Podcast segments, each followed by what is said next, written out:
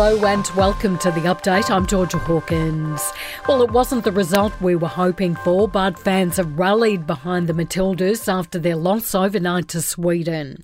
The Aussies have ended up in fourth place in the Women's World Cup, beaten two nil in the bronze medal playoff.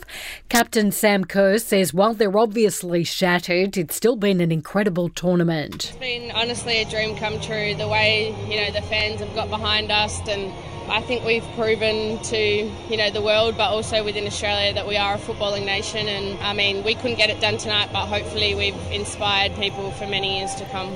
Three people are in hospital after a terrifying freak accident at the Thredbo ski fields in New South Wales yesterday. A gust of wind caused a single seat on the Kosciuszko chairlift to break off, a man and two women in their twenties crashing into the snow. They were airlifted to Canberra Hospital with back injuries, engineers now investigating. The Treasurer has released a woeful warning that pressure on the government coffers is set to skyrocket for decades to come. The details will be released later this week by Jim Chalmers in the Intergenerational Report on Spending.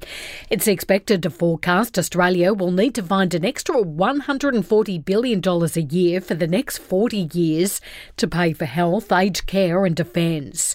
And according to a new poll, fewer than fifty percent of Australians believe climate change is an urgent issue. Just twelve percent of voters tick the climate box in a survey on the country's top priorities. In sport, back to our top story, and the curtain has fallen on the Matildas' heroic run at the FIFA Women's World Cup. The Tillys have taken out fourth place after a two nil loss to Sweden. Tonight, England plays Spain for the title in Sydney. In the N R L, wins for the Melbourne Storm, the Panthers and the Tigers, while in the A F L it was G W S, St Kilda, Richmond and Sydney.